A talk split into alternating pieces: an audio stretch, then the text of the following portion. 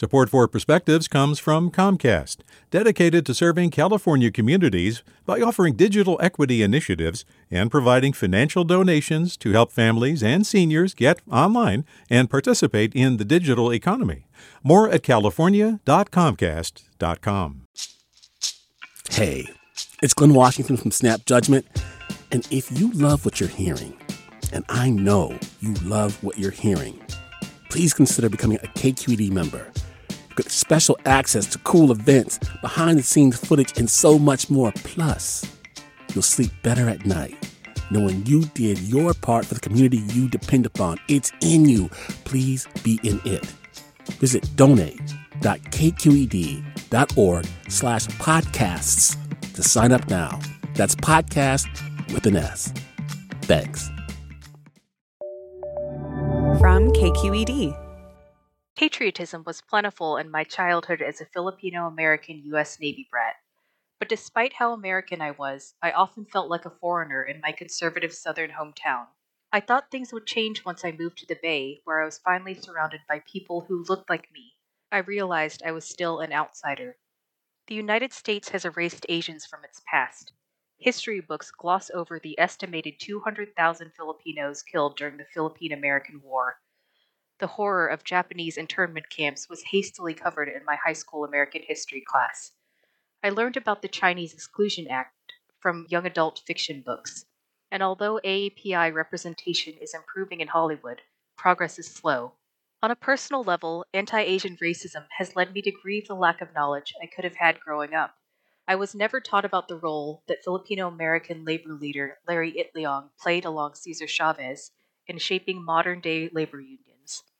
I knew nothing about racism perpetrated by white men against Filipinos in 1930 Stockton, or how legislation made it impossible for Filipinos to have interracial marriages.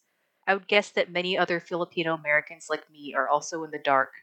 The events of 2020 and 2021 have exposed the dark reality of being Asian in America. We enter conversations with non Asian colleagues to come out feeling othered. We feel at a loss for words when non Asians ask, What are you? Then quickly defend themselves when met with blank stares. We must wade through the vast expanse of the internet to find information about our ancestors' experiences in this country stated in their own voices. We are subjected to dismissive excuses, bad days, for violence against us. I say all of this to affirm that the Asian experience is the American experience. The historical trauma we are experiencing is very real, and at this moment in history will not be erased. With a Perspective, I'm Sarah Javier. Support for Perspectives comes from Comcast, dedicated to serving California communities by offering digital equity initiatives and providing financial donations to help families and seniors get online and participate in the digital economy. More at california.comcast.com.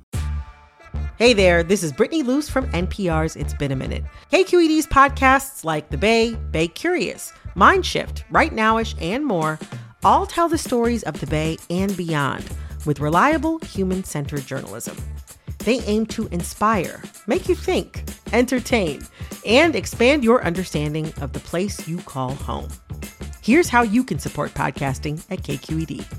Showing your support is easy, and you can join Brittany in supporting KQED podcast too at donate.kqed.org slash podcast. That's donate.kqed.org slash podcast.